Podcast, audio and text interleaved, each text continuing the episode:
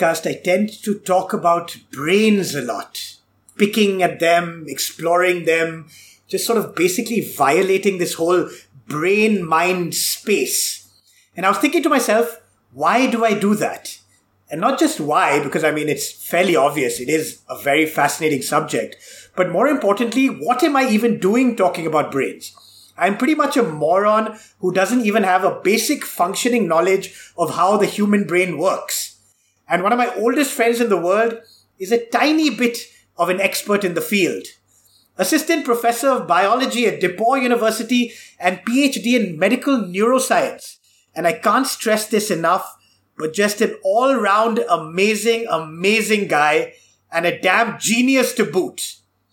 And I realize now that I have to refer to you as Doctor. Dr. Nipun Chopra. Welcome to the show, man.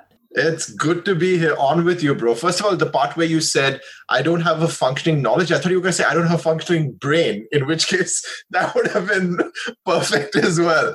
Uh, it's great to be on with you. I think you've done such a great job. I've uh, listened to the first two episodes. Really great job. Uh, as I've told you before, I think you, out of all my friends, you are uniquely suited for this format, for this kind of interaction with your friends. And I learned from the best, didn't I? Because little little little known fact, this is not our first rodeo on a podcast. You and I actually started one years ago together.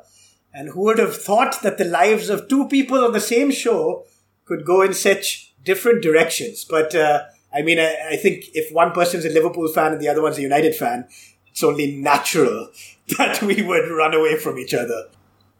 Yeah, you're spot on. Uh, the last time we were recording, United won its uh, won a league title. Now we're recording well, Liverpool's won a league title, and in between, neither has won a league title. So there's a there's a there's a clash of, of our lives coming together. And, and you're so right. I mean, you know, 2011 is when you and I did our first podcast together, Jaldia. And our lives have diverged in in many ways, but we've we've also converged at times, right? We, we worked on Exhale together, worked on a couple of things together. So it's one of those things that, you know, it's not like you and I speak every day or even every month, but there's, there's a genuine affection, at least from my end, which I don't have for a lot of people. So there's a genuine affection and uh, like a reconnection whenever we do. You've seen me naked, so that's genuine connection there. that's that's the part of the connection I'm trying to sell. Yeah. and seriously, I think I really treasure our friendship. Like you said, despite the fact that we're worlds apart, oceans apart. I don't think it changes anything whenever we do speak to each other. And I've been so excited to have you on this podcast, man. And to be honest, you know, you've been this calming voice of reason in this mayhem, in this madness of the world, these menacing times that we're in. You know, there's so much noise. You don't know what to read, you don't know who to listen to.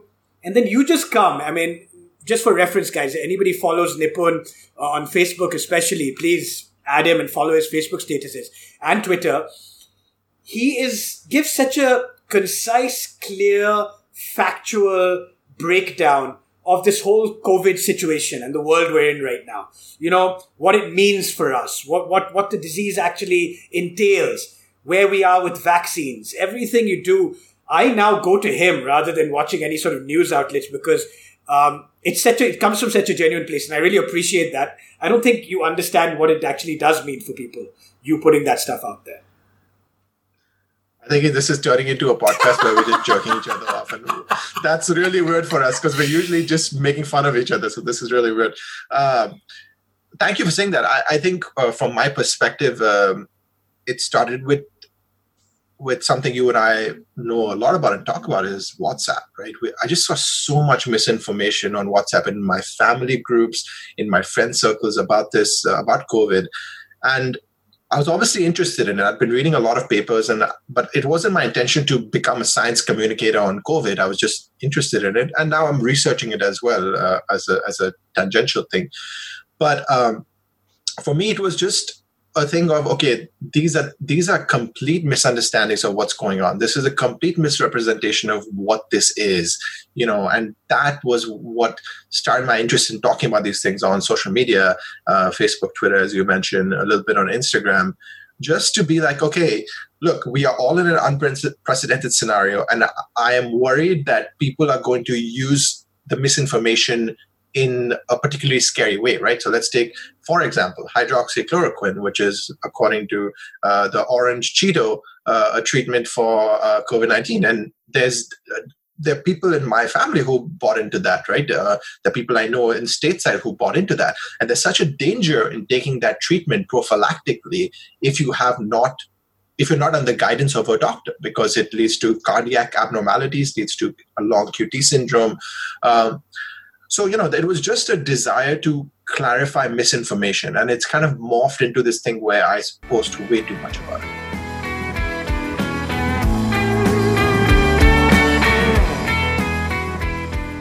Okay, yeah. So sorry, so that's a, that's a good opening to the conversation, but I really do want to get into uh, what your main area of expertise is, and uh, just to read football, right? Let's talk uh, Man United. Do you do you really want to talk about Man United? Right?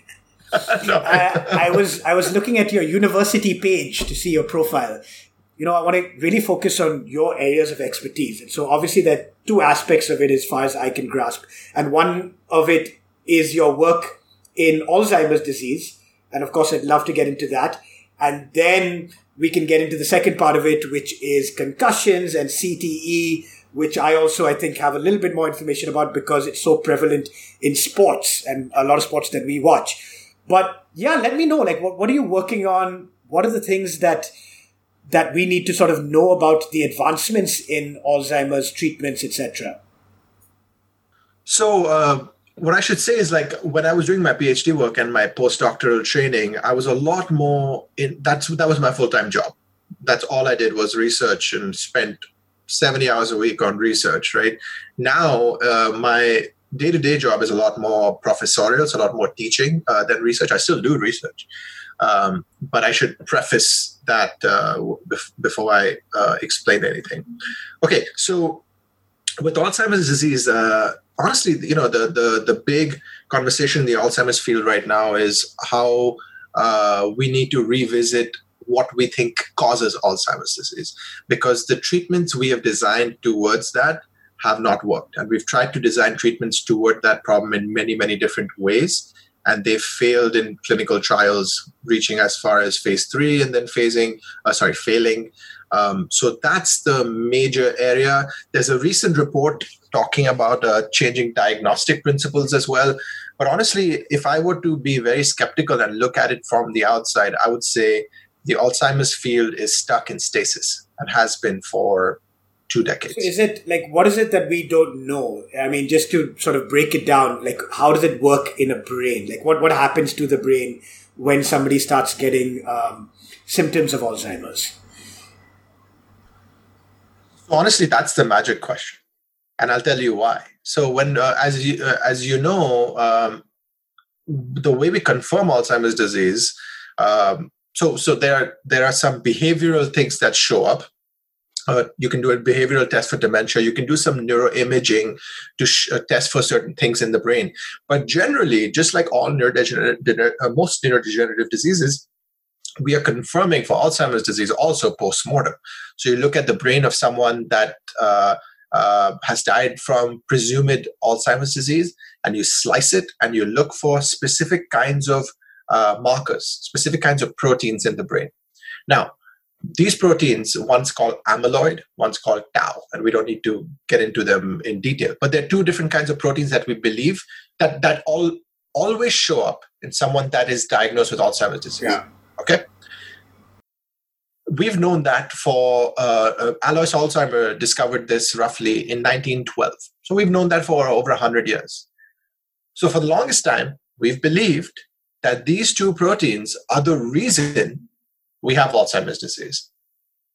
However, when we've tried to reduce the amount of this amyloid stuff, one of these two proteins hasn't really changed disease uh, progression.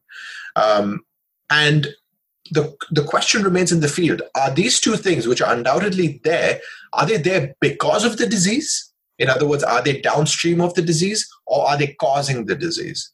And that remains the fundamental question in the field of Alzheimer's disease. And like, how do people recognize if somebody's got Alzheimer's in the sense that, sorry, I might be asking very basic questions, but you know, like in terms of the, the difference between, say, dementia or Alzheimer's, or is dementia a step towards Alzheimer's? Like, how does that kind of work?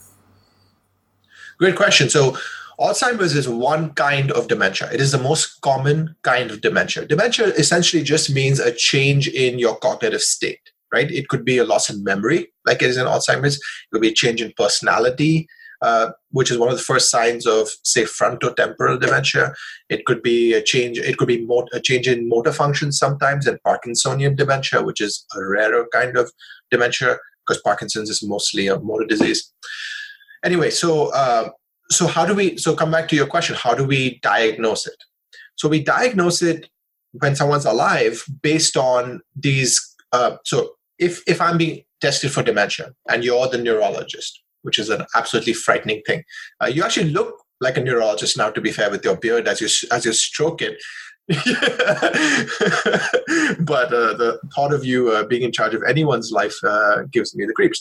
So um, you would ask me questions that would ascertain my memory in the case of Alzheimer's and my visuals and my and my skills. Uh, not only memory, memory is one portion of what is called the MMSE score, but your uh, suffice to say you asked about 30 questions and if you score lower than 25 i think it's the 20 or 25 is the cutoff it's been a while since i looked at this out of those 30 questions you start getting uh, it, it, you may fall into the early category of dementia.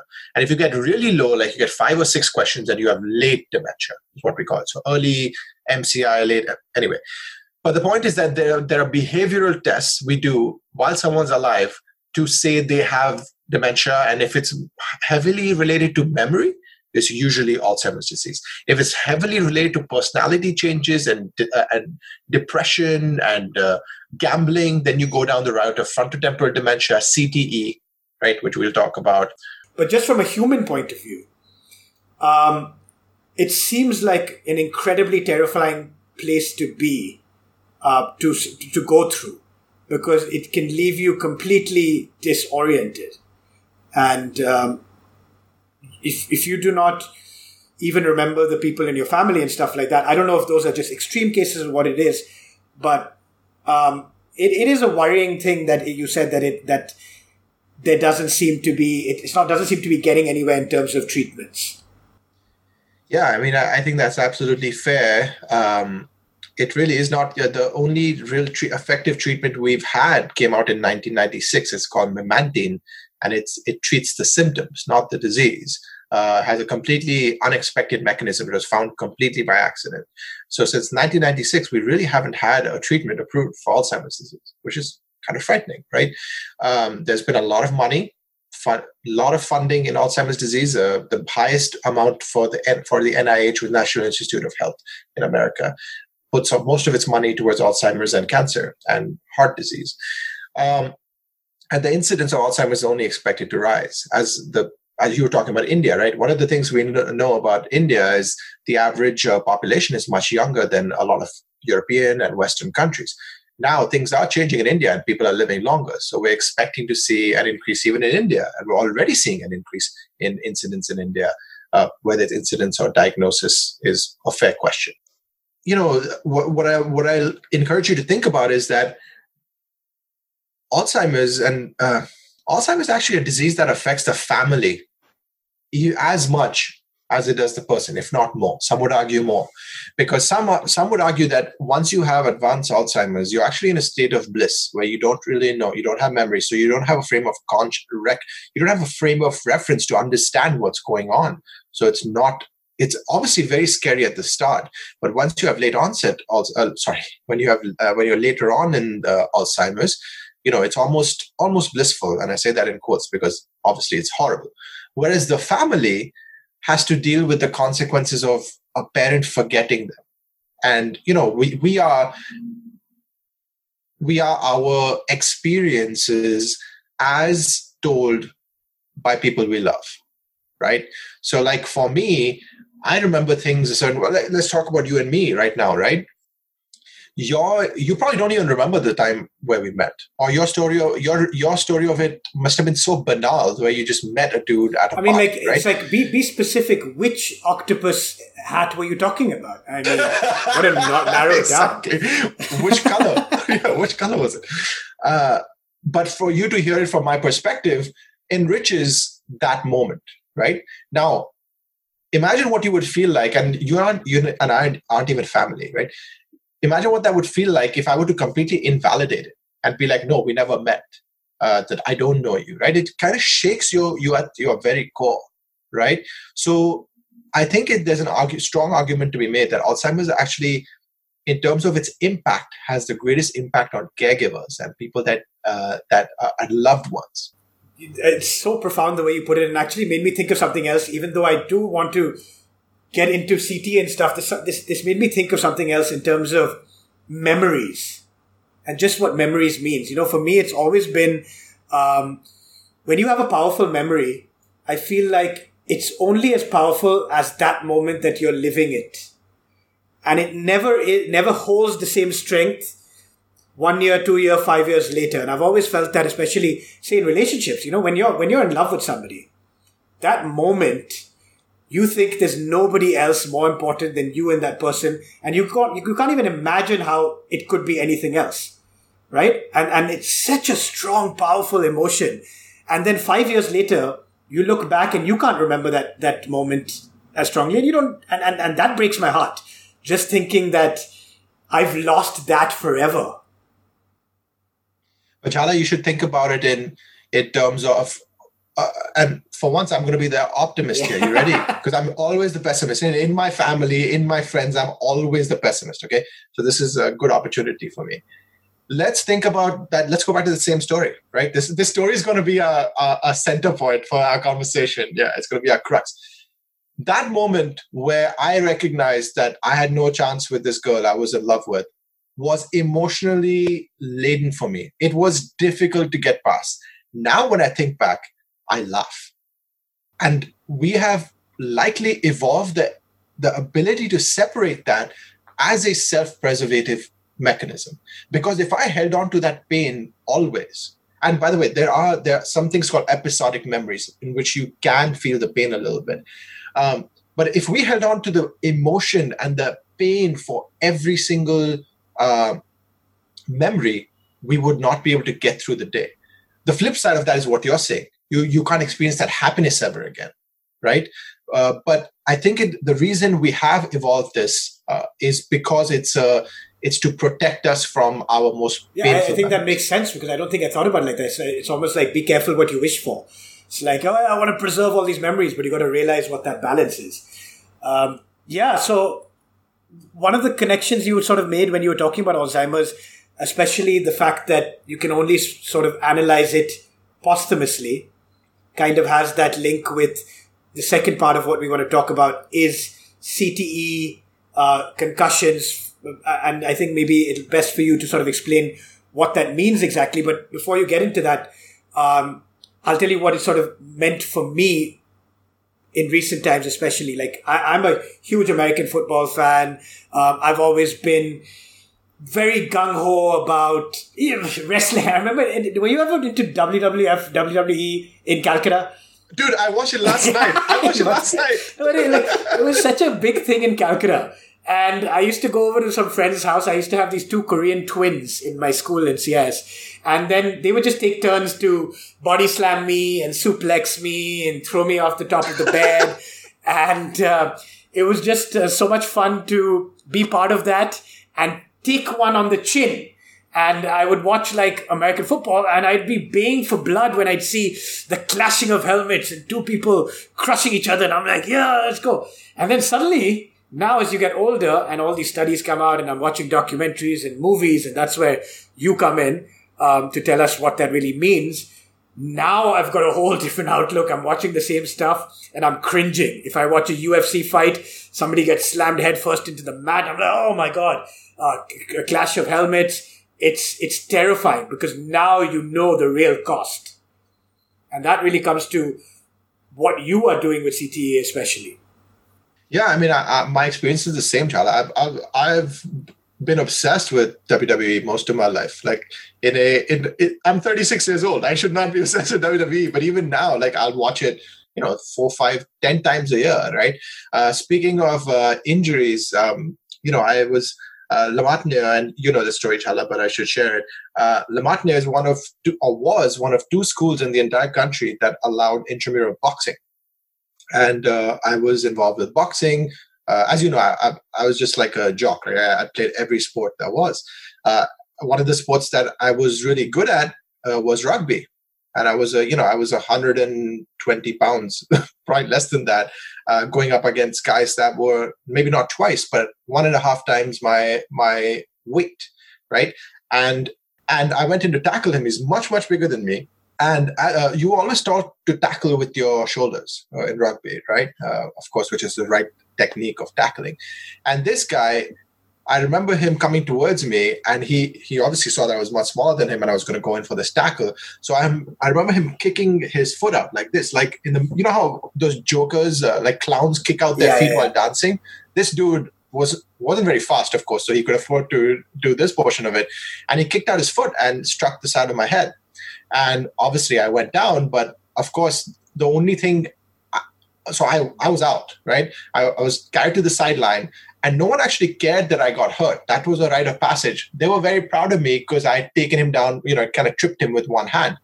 And so even at that young age, it became, I was, uh, you know, reinforced to me that it doesn't matter what happens to your safety. You're conditioned to think that that's like a badge of honor. You're, exactly. I'm the same way as you. I was a, I was a product of that, and I, I perpetuated that until I was probably you know, uh, probably after I left college is when I started becoming interested in CTE. Uh, one of the things that uh, started that interest is a common story you and I have, which is uh, the death of this WWE wrestler, uh, murder suicide, uh, Chris Benoit, a Canadian wrestler who's at the time was considered one of the best in the world. I loved him. Uh, you know, I loved Bret Hart. He was always my favorite guy. And Chris Benoit was a generation, Canadian wrestler generation below him, just younger than him. Um, and also, I love Chris Benoit. And I remember reading about the story. Uh, this is actually still when I was in high school, uh, but I didn't process it till later, uh, about this murder suicide. And of course, later on, he, he uh, for people who don't know, he killed his his son, killed his wife, and then killed himself. Um, and his brain was positive for CTE. Um, and that, you know, is it? And there have been so what does that mean? What does that mean when you say, okay, your brain is, yeah. Yeah, positive for CTE.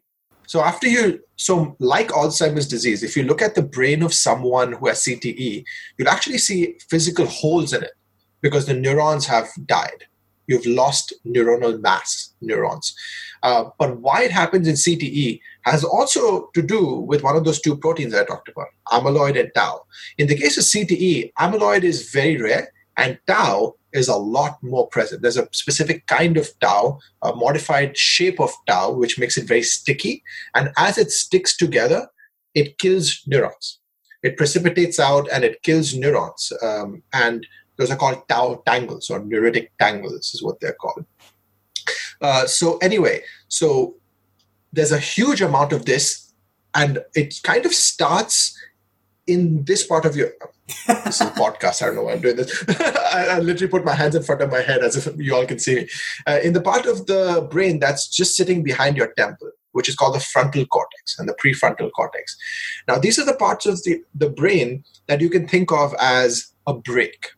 And what I mean by that is think of our experience and huge oversimplification you'll have to forgive me but think of our experiences as you know we have emotional reactions to things right? So when when i see your face i get angry right? That's a normal reaction for me right? Whenever i see your face. So uh, i would want to normally if i was a if i was a primate i might come and try to punch you right?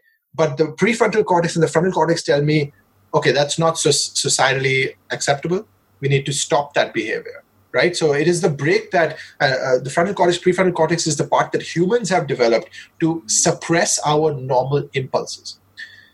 Since that's the part that's normally affecting CTE, some of the symptoms you start to see early in CTE are increased gambling, sex addiction, increased uh, addiction to other uh, uh, uh like vices, opiates addiction, heroin addiction, stuff like that. So an increase uh, sorry, a reduced ability to fight your own urges is one of the first symptoms you see in CTE. then you see depression. Eventually, uh, you, you see a personality because, again, your personality is being protected, and now that protection is kind of unlayered. Yeah. Yeah. Yeah. Exactly. It's mostly encoded in this in this area again behind your temple. Uh, and then eventually we see uh, suicidality. We see um, uh, in the late stages of CTE, we start to see memory impairment because the uh, because the part that's controlling early uh, uh, memory formation is actually sitting kind of deep in your brain called the hippocampus and entorhinal cortex. And those are kind of protected most of the time. They're the first to go in alzheimer's disease but they go much later in cte and they go very very very rarely in parkinson's so again, these are differences in how these diseases manifest, so that you know which one you're dealing. With. So how does it come about? Because like I'm trying to understand the theory. Is it is it just your head colliding with things over a prolonged period of time, and then it started starts to deteriorate that frontal cortex, or is it the brain within the skull just bashing around within the skull, and that's doing the damage? So it's actually the internal movement of the brain and skull rather than the skull on another immovable object. Well, it's that it's both those things, and one more thing I'll tell you about. So it's also the the the first thing is absolutely true. You collide with someone, there's impact of your brain moving inside your skull, and there these they are both uh, vertical forces they're also gyroscopic rotational forces. As your your brain's actually sitting inside, uh, your brain's not actually just sitting in the skull. It's actually a, a, like a jelly between your brain and your skull, and it rotates. And it and as it rotates, it, it causes micro tears in some places. It causes if if it's a severe enough skull fracture. Uh, uh, come back to soccer if you remember. Uh, John Terry against that Bolton defender whose name I forget now because it's been so while. The, you can call a bleed in your brain. So, you know, those are all primary injury. Okay. So that's what happens with a uh, concussion. You can get knocked out. Um, and, you know, you have to, you have to do a specific, uh, you show some symptoms. But there's also a secondary part of this, which is called the secondary inflammation. So say you recover that first say you, you have a concussion as i did uh, when i played rugby not diagnosed i'm self-diagnosing yeah. Yeah i think we've all yeah we've all had one or two concussion i remember i got cracked open with a cricket bat in school. I was wicked i was wicked i was wicket keeping way too close to the batsman for some reason. I don't know what i was doing and he did a full swing. Jhala, based on episode two and what you've told me, we really, at some point, maybe we need to flip roles here and dive into the impact. No, no, no, no. Cricket, cricket, cricket bat was was pre boarding school. It was in Calcutta and it was an accident. Okay. Let me just lay that out. Okay, yeah. gotcha. It just sounds like yeah. there's a lot of. I mean, as as someone uh, that has a lot of repressed memories and a lot of repressed anger, I feel like we need to delve into yours pretty soon. Just going to talk about our repressed memories. I like that. And Karan, uh, Karan, since you're listening, I'm going to say that I should take over and play host that day, and we should do a Jhala episode, and we'll we'll get to the bottom of where this creepiness comes from. Um, so, so there's the primary part, and say you recover from the concussion or the injury from that, right? You you can die from that first hit, right? There's a thing called subdural hematoma where the blood collects in your brain and pushes down the rest of your brain through the only space back here. And it's called hemorrhaging, and you die, right? But most people will recover. Um, and then what happens is there's this phase of secondary inflammation. What does that mean? It means that your neurons in your brain and, and there are these other cells in your brain which are kind of kind of like the white blood cells in your body. Okay, they're basically responsible for the immune response, quote, as an oversimplification, in your brain. They're called microglia and astrocytes. When they see that the neurons have got damaged, as to what happens after this injury, they start to release factors. Just like your normal body would, it would release cytokines, right, which causes more white blood cells to come and attack the infection. Same thing in the brain. You get more microglia, more astrocytes, and you get an overreaction of the immune part of your brain. And that persists over time and that leads to long term damage, which is what then eventually leads to neurodegenerative diseases such as CTE. But when you say okay. it persists over time, it's not persisting on that one incident that you've had, right? It's then a series Great question. of these clashes? So actually, let, let's let's combine COVID and uh, CTE here to understand what I'm saying. So what happens in COVID is that your uh, there's a thing called a cytokine storm. Okay, that's a fancy way of saying that your body detected the virus and produced an immune response like it should have, but then due to some reasons that we don't need to get into, your body keeps on reacting to the virus. Even if the virus is not there, it keeps on sending white blood cells, which release more cytokine, which sends more white blood cells. And that leads to basically your lungs becoming flooded with blood, which is what leads to a part of uh, what is the uh, uh, ARDS, the respiratory distress syndrome. Okay. Same thing in the brain. After your body, uh, your brain has actually not, um, you, you suffered the first injury, your microglia reacted, like they should have.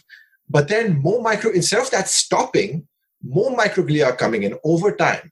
More astrocytes are overreacting. They're releasing more factors leading to more microglia. So it's like a storm, cytokine storm inside your brain, which is one of the things that happens, Jhala, is if you have too much of this stuff, your your immune cells, instead of attacking a virus, they start attacking your normal neurons. Think of it. Another a good another good analogy is say uh, there's a fire in your brain, right? So the fire engine comes in, puts out the uh, puts out the fire.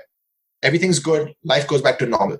Now imagine a scenario where the fire in your brain, fire engine, the fire engine, which are the microglia, comes in. They start putting out the fire. The fire is gone, and you're trying to start your life again in the house, but they'll never leave. In fact, they're bringing in more fire engines and adding more water to the building. It's going to destroy the building, right? So that's what's happening again, it's happening in ARDS with uh, with COVID. That's happening in your brain with the microglial overactivation. So, so just to get that straight, that means you're saying that that one incident could affect you the rest of your life. That's a great question. So the answer, honest answer to that is we don't know. There is no at this point there is no conclusive evidence linking concussions to CTE there is there is correlational evidence, strong correlational sense. evidence. but see, as a science as a scientist, you have to be careful, and I should have been more careful. So I'm I really appreciate you clarifying that because I should have been more careful. Because so let's take the study that you probably heard about. Came about three years ago. Prof, Professor Anne McKee at Harvard University um, was the senior author in this. She looked at the brains of about 120 athletes okay uh, and they were mostly football players mostly nfl retired nfl players. There were a few mma boxers uh, mma athletes which is what i studied sorry when we say football we should just say it's american football the one that yeah. American football thank you yeah exactly. I've i've uh, so by the way this in a week will be the anniversary of when i moved to the states exactly half my lifetime half a lifetime ago right? So i've now i say soccer without even thinking about it, even though i to laugh at it when i was in india so, um, so her study showed that 96%, 96% of the brains from, of NFL football players showed CTE. 96%. Now, if you are someone that doesn't understand the scientific experience, scientific process, you would be like, pull your kid away from football immediately. And I, personally, I would, but that's my choice. But a, but a, someone who is a scientist has to give you the caveat, and it is a very big caveat. That caveat is there's a huge self-selection bias in that data. Because you're not examining the brains of the people who are not suffered through the thing or whatever. Exactly. So then you would never know what the correlation is. Right. So we so what we can say i think what that study showed beyond reasonable doubt is that NFL uh, uh, playing, uh, being a part of the NFL and being a, a, actually I can't even say that. What is shown w- without a reasonable doubt is that being a part of the league may lead to increased chances of CTE.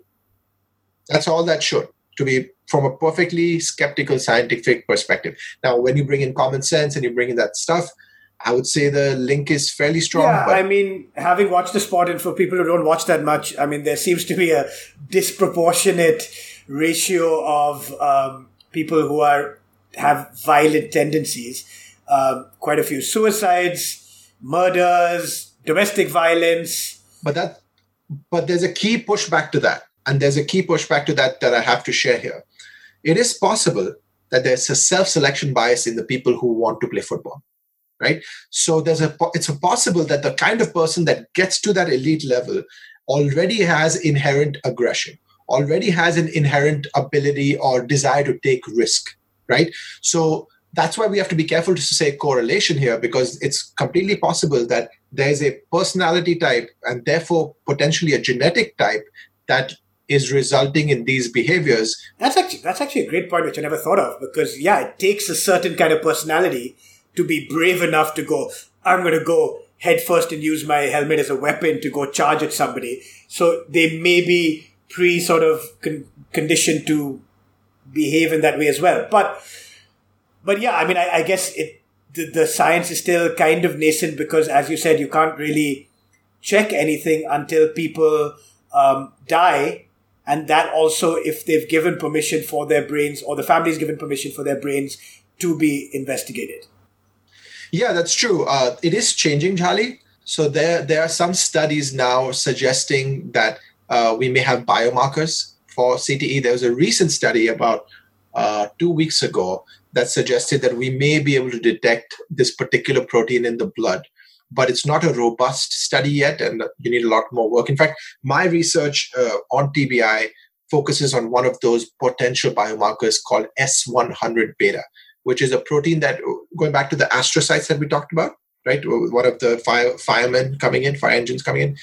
it releases this thing called S100 beta when it when there's uh, when there's uh, um, uh, when it notices damage in the brain. So the idea is that if we were to measure this S100 beta in your cerebral spinal fluid or in the blood, where it's almost impossible to measure, in your cerebral spinal fluid, that could be potentially a biomarker for uh, someone that it could be. Well, it's almost certainly a biomarker for concussion, and therefore, if you measure it over time, it may be a biomarker for CTE. So, and okay, say argument's sake, they find a direct link with what is happening in the NFL, and of course now the body of evidence at least seems to be growing. Uh, from I think Junior Seau may, may have been the first one to sort of commit suicide, and I think he was the first one who got his brain yeah. checked. And I think a lot of people will have watched the Aaron Hernandez documentary and seen that when they did a study of his brain, it turned out to be they said they've never seen a brain of that age in such a young person. Right.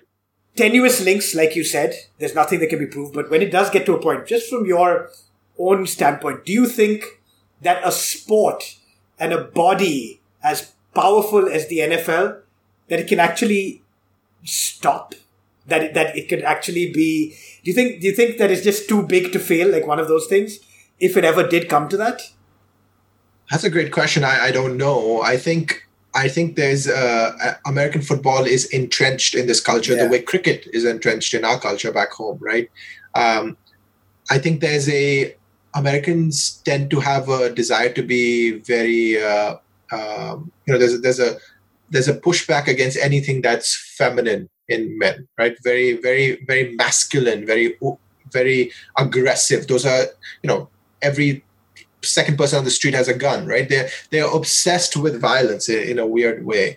Uh, they have this weird, complicated relationship with violence. Have you got a gun yet under your mattress? No, no, no, no, absolutely no. Um, this, the data with guns is something we should get into someday, but guns don't kill people; people kill people. I love that. I, I swear, there's so many.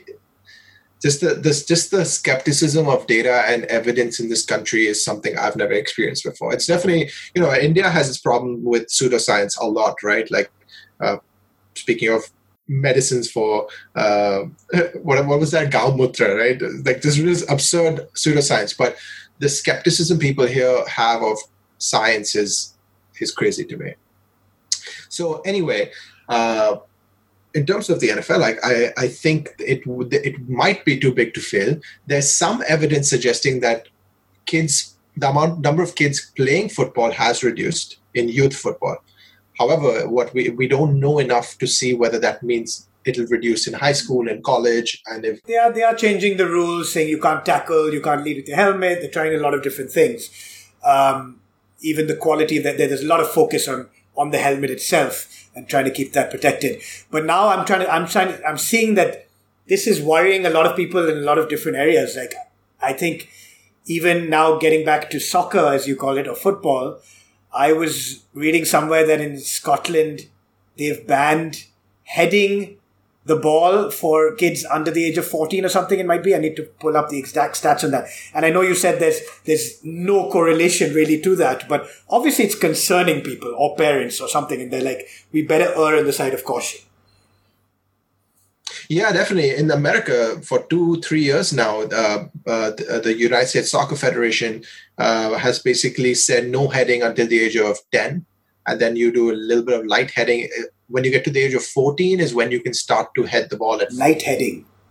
light, I forget what how they phrase it. Yeah, light heading sounds really weird, right? Some light heading. so it's a little light heading. Uh, I think you're only allowed to head in practice or something like that. I think is what it is for when you're between 10 to 14. Uh, again, I may have that wrong, but um, the details that is. So the, the problem I have is, um, first of all, there's actually no conclusive, no evidence, by the way, that a properly headed ball can produce a concussion. The majority of the concussions in soccer in football come from head to head impact, head to elbow, head to knee, head to post. In the case of goalkeepers, right, they often hit the post. So those are the primary areas of uh, concussive uh, uh, of, of, concussive uh, diagnosis and concussive uh, um, implementation. However, what I worry about with this recent decision by the USSF is when you're in your early stage, when you're younger, you're not hitting the ball very hard. So it's actually good to learn how to head when you're six, or at least the principle of it, six, seven, eight years old, because you just can't kick the ball hard, right? What I'm worried about is you're going to get to 14 years of age and now you have full contact heading. You'll have kids that have never developed the neck muscles to learn how to head, never developed the proper technique of heading the ball. And they're going to start to head the ball from here, from the top of your head, the side of your head, your face, because you just never developed the technique and the understanding and of the uh, the hyperbolic shape of how the ball travels. I mean, I still I still can't head it ball properly, so I know what you mean. But Nipun, before we before we close this conversation, and, and seriously, man, this has been amazing. I don't know if I've cut you off too early and you have a, a billion other things to talk about, but I will be very honest that the reason that I've got you in this conversation is so that you could spend 60 minutes in the company of my brain and do a little bit of an analysis of what you thought is going on in there. Like, like I said, Charlie, uh, I think there's a lot to unpack in there. I think there's there's a lot to figure out what the hell is going on in that brain because I've wondered many many times. It's a special place. Let's put it that way, and we'll we'll leave it at that. Nipun, man, doctor, doc, appreciate it, man. Early in the morning, you're in Indianapolis. No, where are you? Yeah, you're yeah, that's right. Indianapolis, yeah. man, crazy. And uh, managing to connect during these corona times. And I'm so glad that I'm doing this podcast because it's giving me that opportunity to reach out to people I haven't for a while. And so talk to you in another three to five years. yeah, sounds about right, Jhala. We'll, we'll come up with a, uh, some sort of podcast in three to five years. But genuine pleasure, man. It's so good to talk to you and you know, like I said, you're doing a great job. Keep keep fighting the good fight. Keep um, keep working hard and making us all so damn proud in Calcutta, especially. And uh, I need to know what's going on with Corona, man. So please update me on Facebook. Gaumutra, dude. Yeah, the way forward.